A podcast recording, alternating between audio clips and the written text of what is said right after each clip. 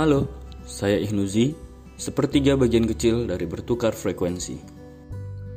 Kalau Anda punya daftar orang yang biasa-biasa saja, mungkin saya akan masuk urutan nomor tiga teratas. Seperti kebanyakan orang, hobi saya bermain bola, bermain permainan video, membaca buku-buku. Ya, tak begitu menarik memang. Untuk orang-orang biasa seperti saya, teman-teman saya sering mengatakan hal-hal yang bagi saya sedikit aneh. Mereka bilang, bicara adalah cara yang bijak untuk memanfaatkan waktu. Pembicaraan macam apa yang bijak? Bukannya orang-orang sekarang hanya mau bicara dengan suara yang keras, sehingga mereka hanya mendengar suara yang sendiri. Lalu teman saya juga pernah mengatakan, daripada memberikan tekanan kepada pasangan, lebih baik memberi tekanan kepada diri sendiri sebagai bentuk perjuangan.